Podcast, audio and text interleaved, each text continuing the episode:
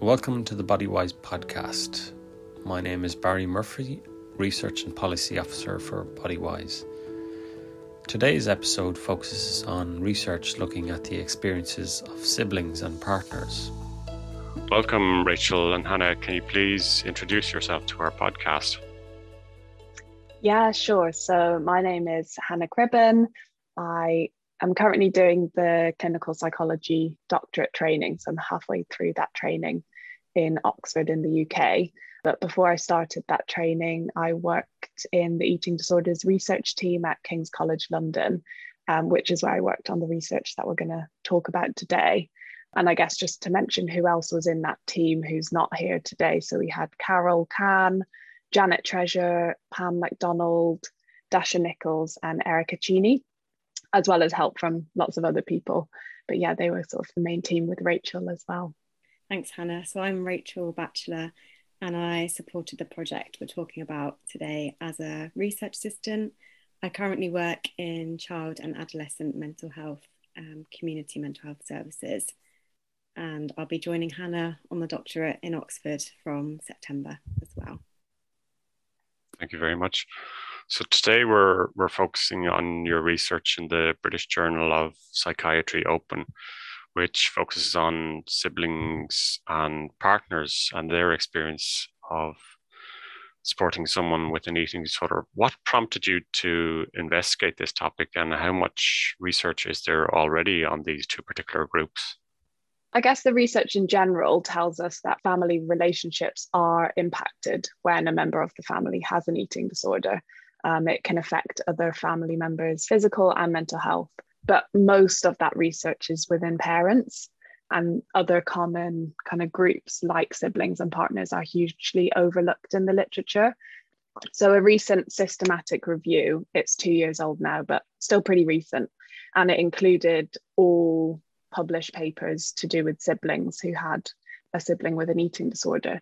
There was only 26 papers published, and that was kind of since the start of time, which is pretty small number of papers, really. And from kind of our professional experience from members of the team who work with siblings and partners, they've identified some really specific issues that um, siblings and partners can experience. And some of that is covered in the paper. So things like lost intimacy with partners, siblings kind of having their own worries or concerns that they feel are not addressed or kind of feel guilt in dwelling on their own needs because of how unwell their sister or brother is. There was a really good paper published by Harvard Medical School who kind of touched on some of the emotional experiences of siblings, things like confusion, jealousy, anger, sadness, loneliness, and guilt.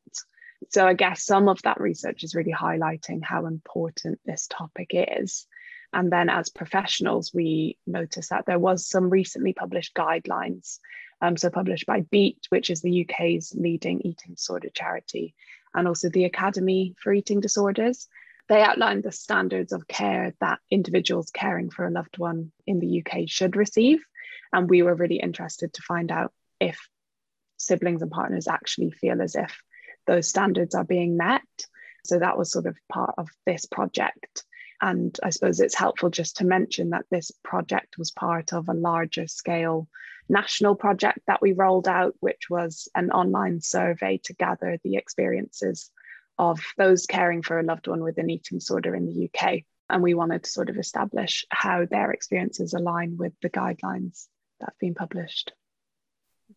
And I think, like like Hannah said, sort of siblings and partners are often quite overlooked. So a lot of the research in the field for carers um, and support services as well focuses typically on parents, despite a lot of research coming out showing that the adverse effects of being a carer for a loved one with a serious mental health condition such as an eating disorder definitely aren't limited limited to parents. We wanted to give those those groups a voice as well.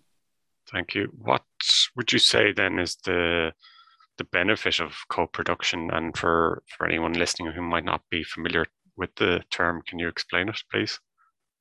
Yes, I think participatory sort of methodologies and co production are really important in research.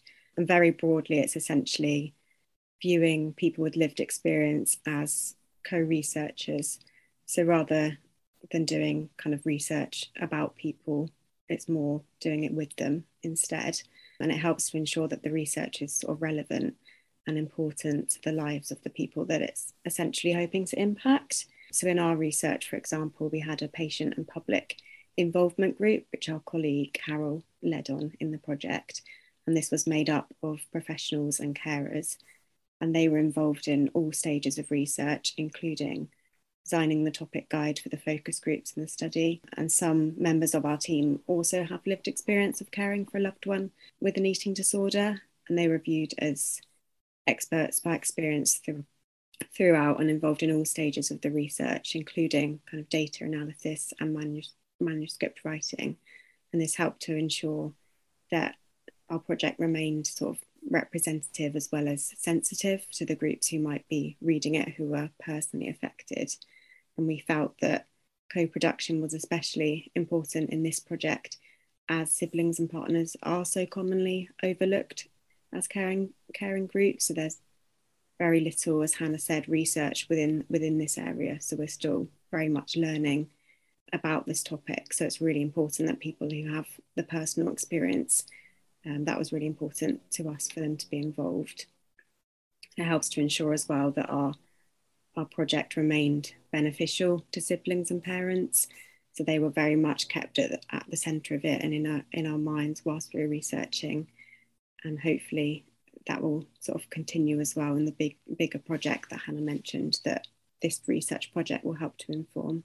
I know sometimes adults uh, experiencing eating disorder often feel left out of the, kind of the wider conversation around eating disorders. So, what was the the age range of the, the person living with it in in your study? There was both adults and kind of adolescent. I don't think there was anyone younger than adolescent in the study. So, but there wasn't an age range in terms of the person living with the eating disorder. Yeah. Can you bring us through then some of the, the themes that you uncovered in the research and also some of the emotion emotions experienced by siblings and partners as well?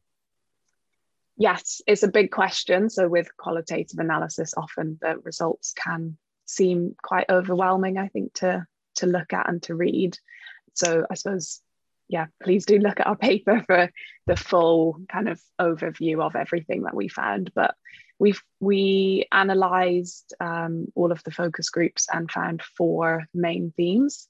So they were role specific needs for siblings and partners, challenges that were encountered by siblings and partners, then accounts of service provision and family support for those siblings and partners, and then more generic carer needs and helpful strategies or approaches. So I suppose that last one is not maybe so specific to siblings and partners because of course they are going to also face generic needs. More specifically, I suppose zooming in on some of those themes, we we kind of identified things like challenging family dynamics or variations in family structure when the eating disorder kind of takes a hold reliance on patient consent. Um, so siblings or partners kind of feeling that they they face barriers because of the patient consent process and um, how much they can or cannot be involved in the care of their sibling or partner or loved one. Things like geographical constraints and kind of variations in the care that we receive based on where in the UK or Ireland that we live. And then there was, of course, because we did this project over lockdown, there was some mention of difficulties faced because of COVID 19 and lockdown. There are just a few of the themes. There was a, a, a much richer data set that you, you can see in full in the paper. In terms of the second bit of your question about sort of emotional experiences, sort of felt like the easiest way to answer that bit of the question is just to talk about some of the quotes that we gathered. So, um, just a couple of quotes one from a female partner who said that you can feel so helpless as a partner. So, that emotion of sort of helplessness coming up, and that wasn't unique to that one individual, that was a, a theme that we identified. And then for a female sibling, so a sister of someone with an eating disorder, who said that uh, I felt so guilty reaching out for help. So that emotion, guilt, came up a lot as well for both siblings and partners.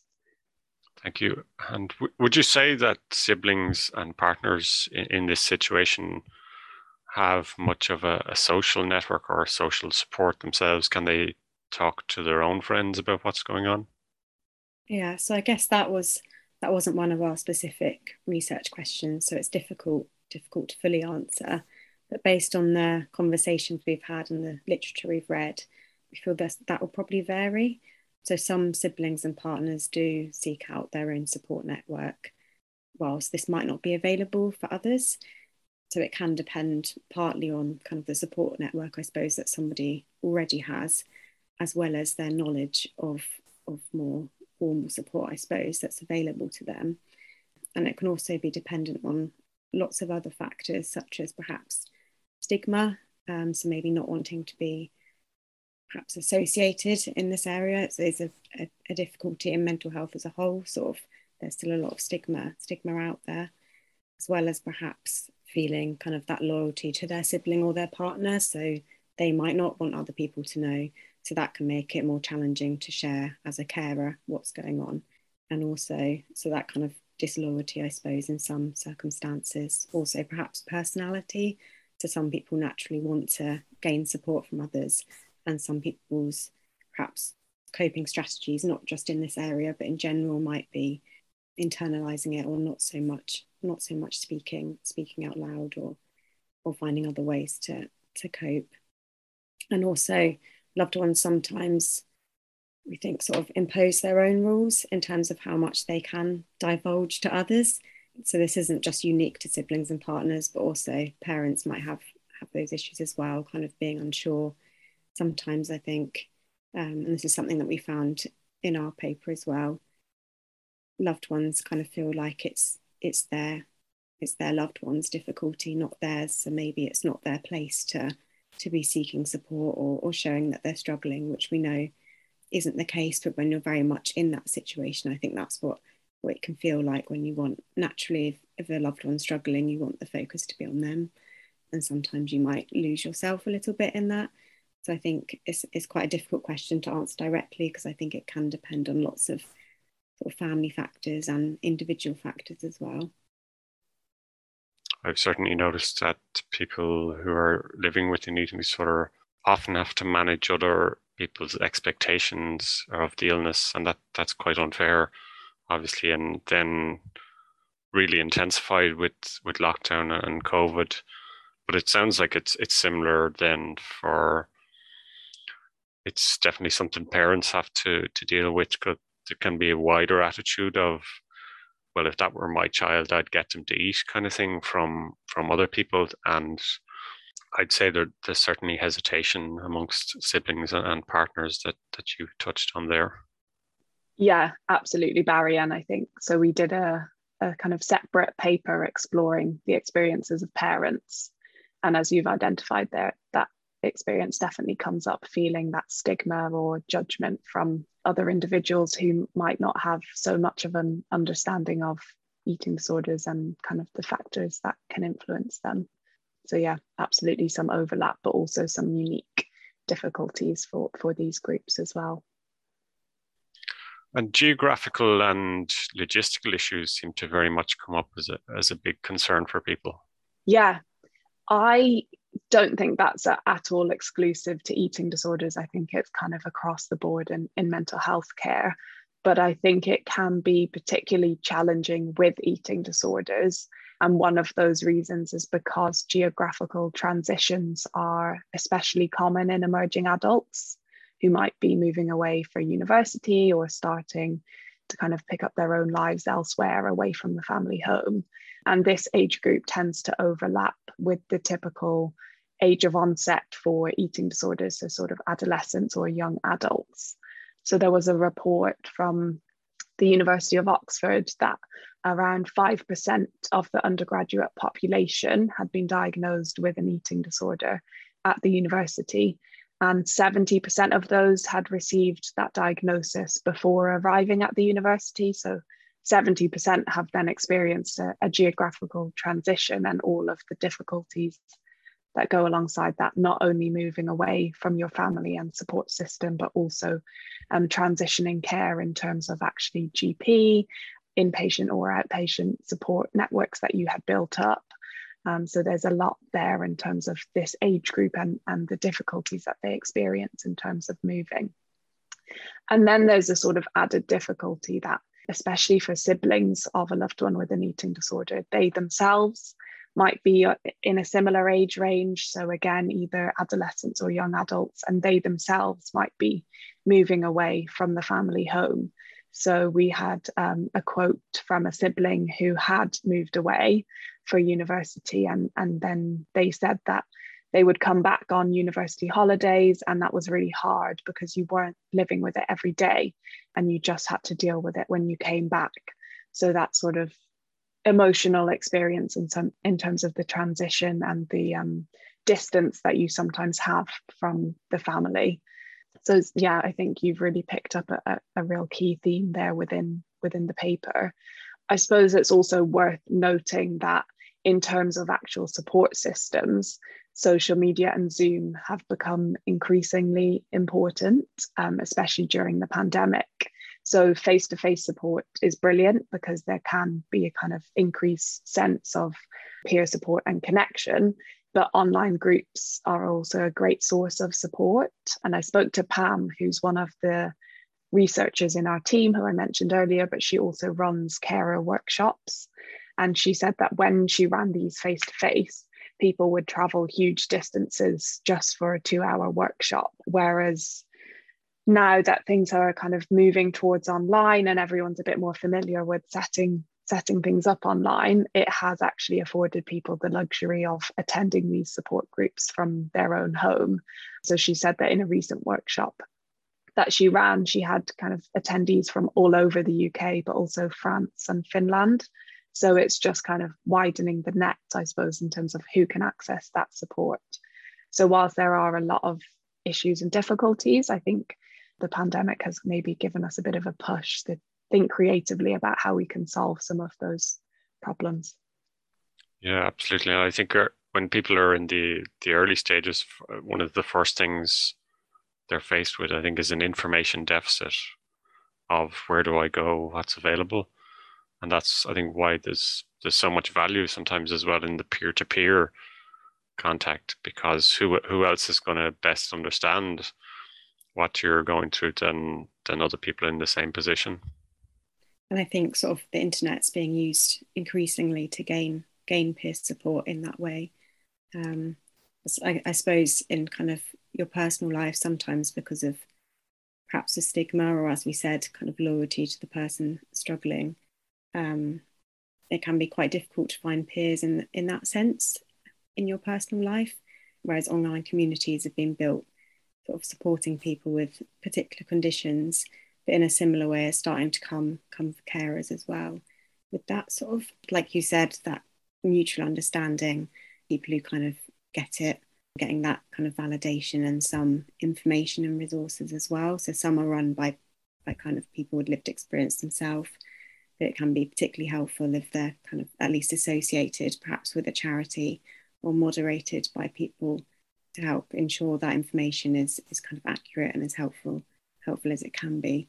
But even even kind of the connection and, and conversations with peers on their own can be can be really valuable and beneficial.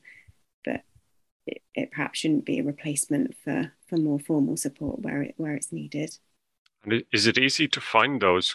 I have to say it it didn't occur to me when it until I read your study that maybe this is some something siblings and partners were taking on themselves to to to use social media, and certainly people with an eating disorder do use it. I think not just as a to, as a tool of expression, but as a, a way of documenting their recovery.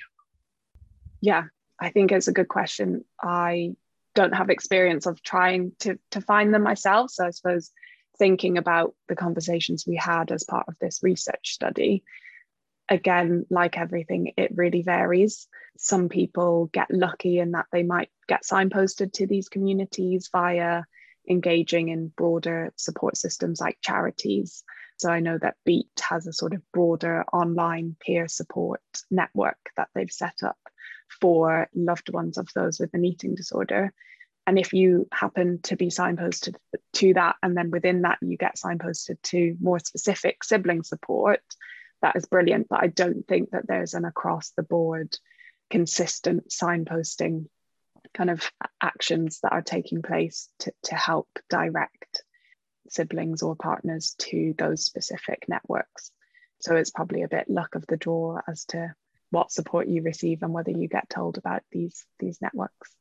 And I think some kind of siblings and partners aren't aren't aware of aware of them in, in that sense. So in some of kind of one of our participants had mentioned when another participant was was speaking about using social media for support, they'd others had kind of said hadn't thought of doing that. And I suppose when you're when you're particularly, I guess, in the early stages of, of, of caring for a loved one, all the focus is kind of on them. And sometimes it doesn't, from my understanding, come into your head maybe, oh actually there's probably things out there out there for me as well.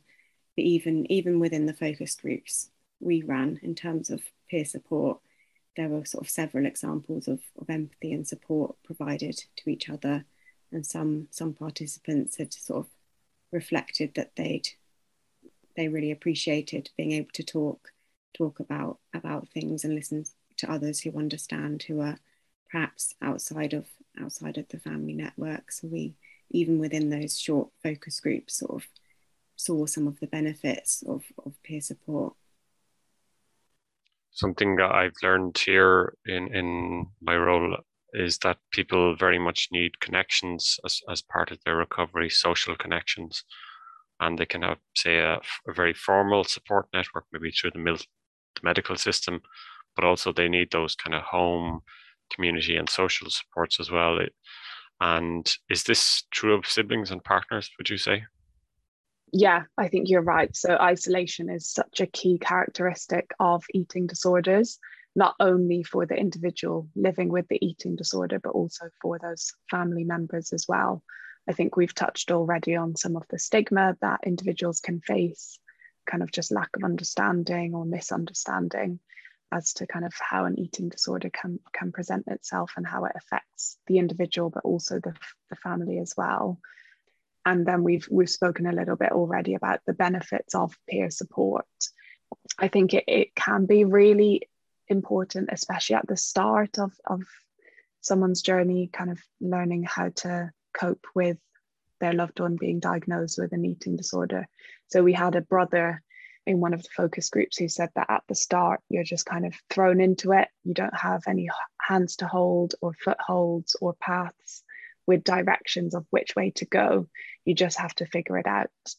So that's kind of just, I suppose, highlighting how isolating it must feel to to go through this almost on your own and the importance of linking linking up with others who who might be further along in the journey and might have some tips techniques support systems that they can signpost to and as as rachel said there were some attendees um, at the focus group. So we had uh, a partner who said that it's been amazing to come here and listen to everybody else's different experiences.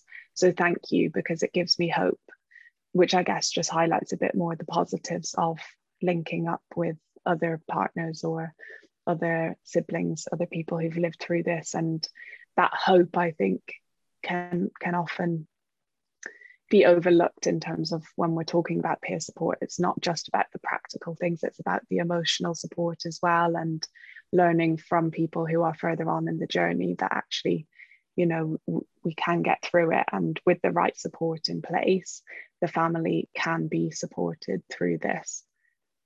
And your your study talks about how health services might consider screening for concerns amongst siblings and partners what do you think support service or treatment providers can can learn from this research? So I think firstly, just having in mind the impacts on the family, um, of the wider family of, of having a mental health condition such as an eating disorder. So for example, when I first started working in, in healthcare, it was in a physical health children's hospital. And it took me quite a bit of time to sort of recognize how much life had changed for the siblings too. Um, yet very little support was provided to them, which is what sort of first prompted me to go into the area of research of how we can support carers, including siblings and partners of, of loved ones with long term and serious health conditions, such as perhaps an eating disorder. So, firstly, that need to be a bit more proactive from services, as often carers like like we've discussed a bit today perhaps don't feel like it's their place to get support because it, it is their loved one who's got the the disorder so even kind of reaching out to partners and siblings and validating their needs and making them aware of the support that's out there so for example the best practice standards by by beat which we, we kind of based our our research with comparing how their the siblings and partners experience sort of matched with with those guidelines. They mention the importance of offering all carers a needs assessment and kind of monitoring their well-being to allow timely referrals to, to support and the AED guidelines, the other guidelines we looked at as well, also outline the right for carers to receive information and resources and support.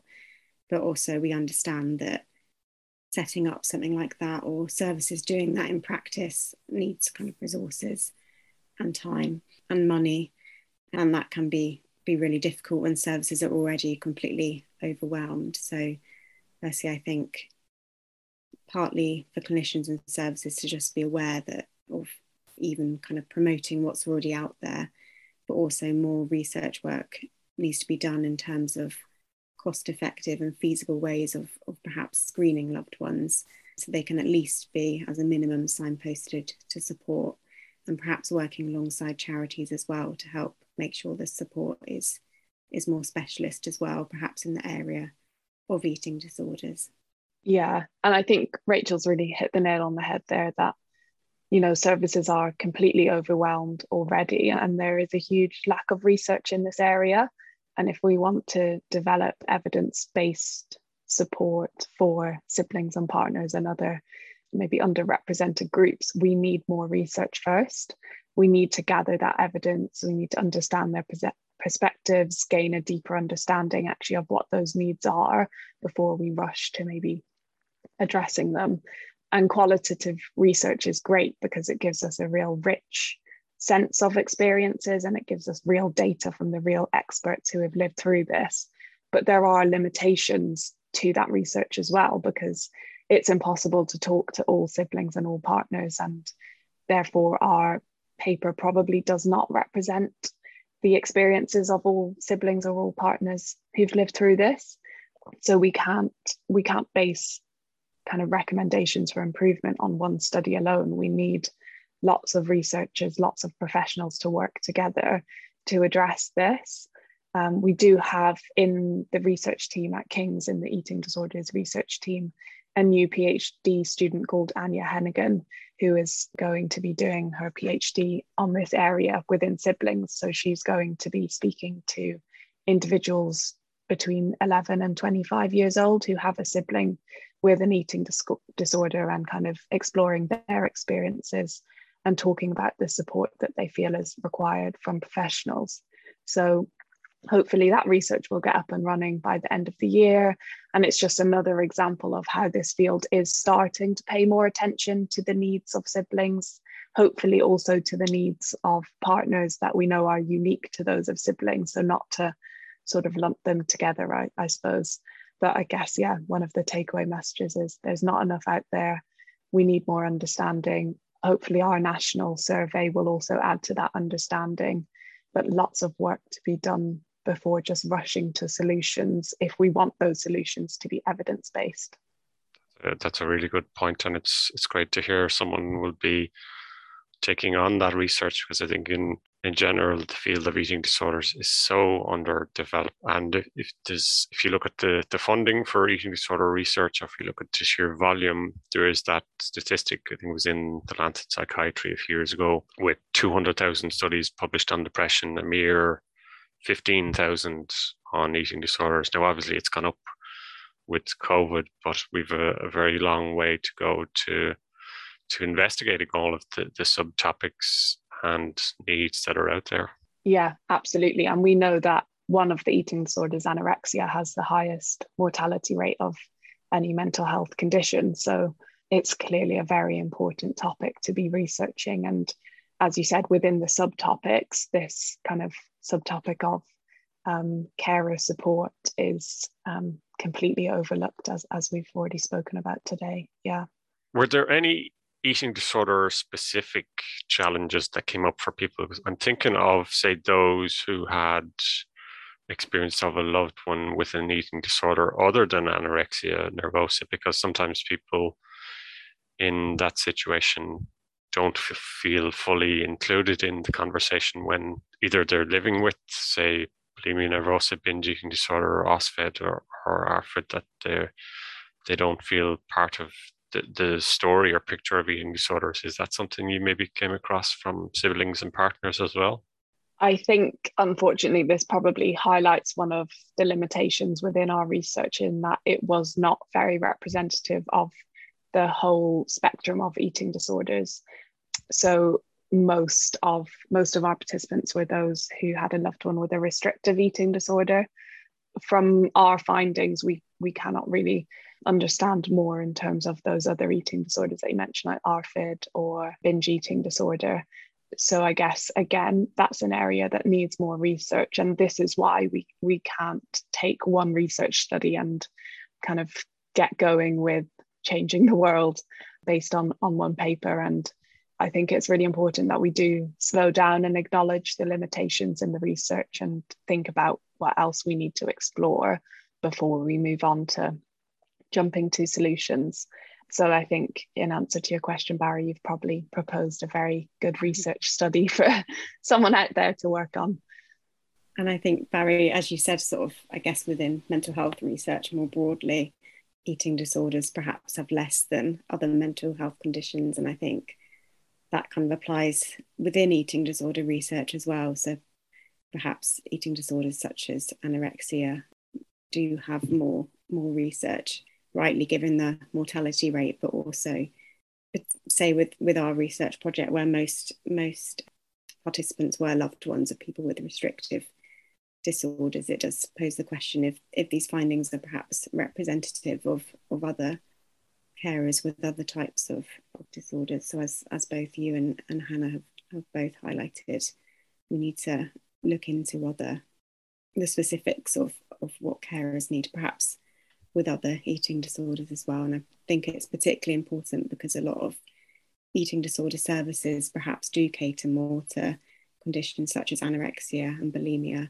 sometimes binge eating as well. They seem to be sort of the big three, often, at least from my experience of what of working within eating disorders and my awareness of other services. And some eating disorders such as ARFID perhaps get get screened out and then it's sort of where do they get support and I guess when that happens for an individual with a eating disorder, for a loved one as well, that that's really tricky as well. If if their their loved one isn't getting the support for their eating disorder, then that probably means that they're not getting much support as well. And particularly as a lot of care resources perhaps focus more on eating disorders that we know more about, it's really crucial in in future that we do we do look more broadly, I suppose, uh, individual eating disorders as well, rather than lumping them all together. And your your study, when when it was published, has there been any feedback since it's been out into the world? Yes. So we one of the things that we felt was really important was to send the study on to everyone who participated. So sending it around to all siblings and partners who contributed to the research. And we had some really nice feedback from some of them, just sort of thanking us for doing the research, but also thanking them for making that siblings and partners' voice heard. So I suppose just some reflections from those who are actually involved, which is always some of the best feedback to receive. I also have had a, a few small bits of contact from professionals who found it helpful, including a family therapist working within the field and also a dietitian. So it's nice to hear that the research is kind of useful clinically um, and also useful kind of with a spectrum of professionals. So not just psychologists and psychiatrists, but also broader family therapists, and then also into other sort of MDT workers like dietitians. So opening up, I suppose, those conversations and different ways of thinking for professionals across across the fields. And do you have any final thoughts to to add or anything that we maybe didn't touch on? I guess just to say that I think the main takeaway from our research findings was that the current experiences of siblings and partners do not align for a lot of people with those standards and healthcare rights that have been published by BEAT and the Academy. There's lots of reasons for this, and no one's to blame necessarily. Healthcare services are hugely stretched at the moment, but at the end of the day, it's not good enough for these individuals who are kind of facing these difficulties. I think we need, as we've said, we need proactive research, we need professionals and clinicians to work together to improve these experiences for groups that are often overlooked or completely forgotten. Hopefully, our national survey and research like Anya's will help to inform some of the changes that need to happen. But there's a long way to go, and it's important that we actually stop it and look at the current picture and acknowledge the shortcomings, I suppose, in the care that we are currently providing for these groups something I, I know is a, is a real challenge, and this tends to be for younger people, is to say, for example, reintegration after treatment into secondary school. And I'd imagine then if, if you're a slightly older sibling, but also in the same school, that's going to bring up some some issues and worries as well, because there can be often a lack of understanding within the peer group, I think, of of what eating disorders are about and there can be obviously gossip and and unhelpful comments towards people yeah definitely. It's interesting actually that that's not something that came up a huge amount in in our focus groups and i wonder if that's perhaps something to do with the age range of of kind of individuals who are in the study. It's i think kind of from clinical experience is definitely a difficulty that people face and this is why one qualitative study on its own is never going to be enough because if we didn't pick up on that, but we know clinically that that's an experience, we need more research to, to be done to, to kind of pick up on these unique factors and the intricacies of experience that people face. But it's certainly certainly a, a relevant thing to hold in mind, definitely, yeah. Thank you very much, then, Hannah and Rachel, for coming on our podcast to discuss this. Really appreciate it Thank you for having us. Thank you. And that brings us to the end of today's discussion. You can find a reference to the study in the episode notes. Thank you for listening.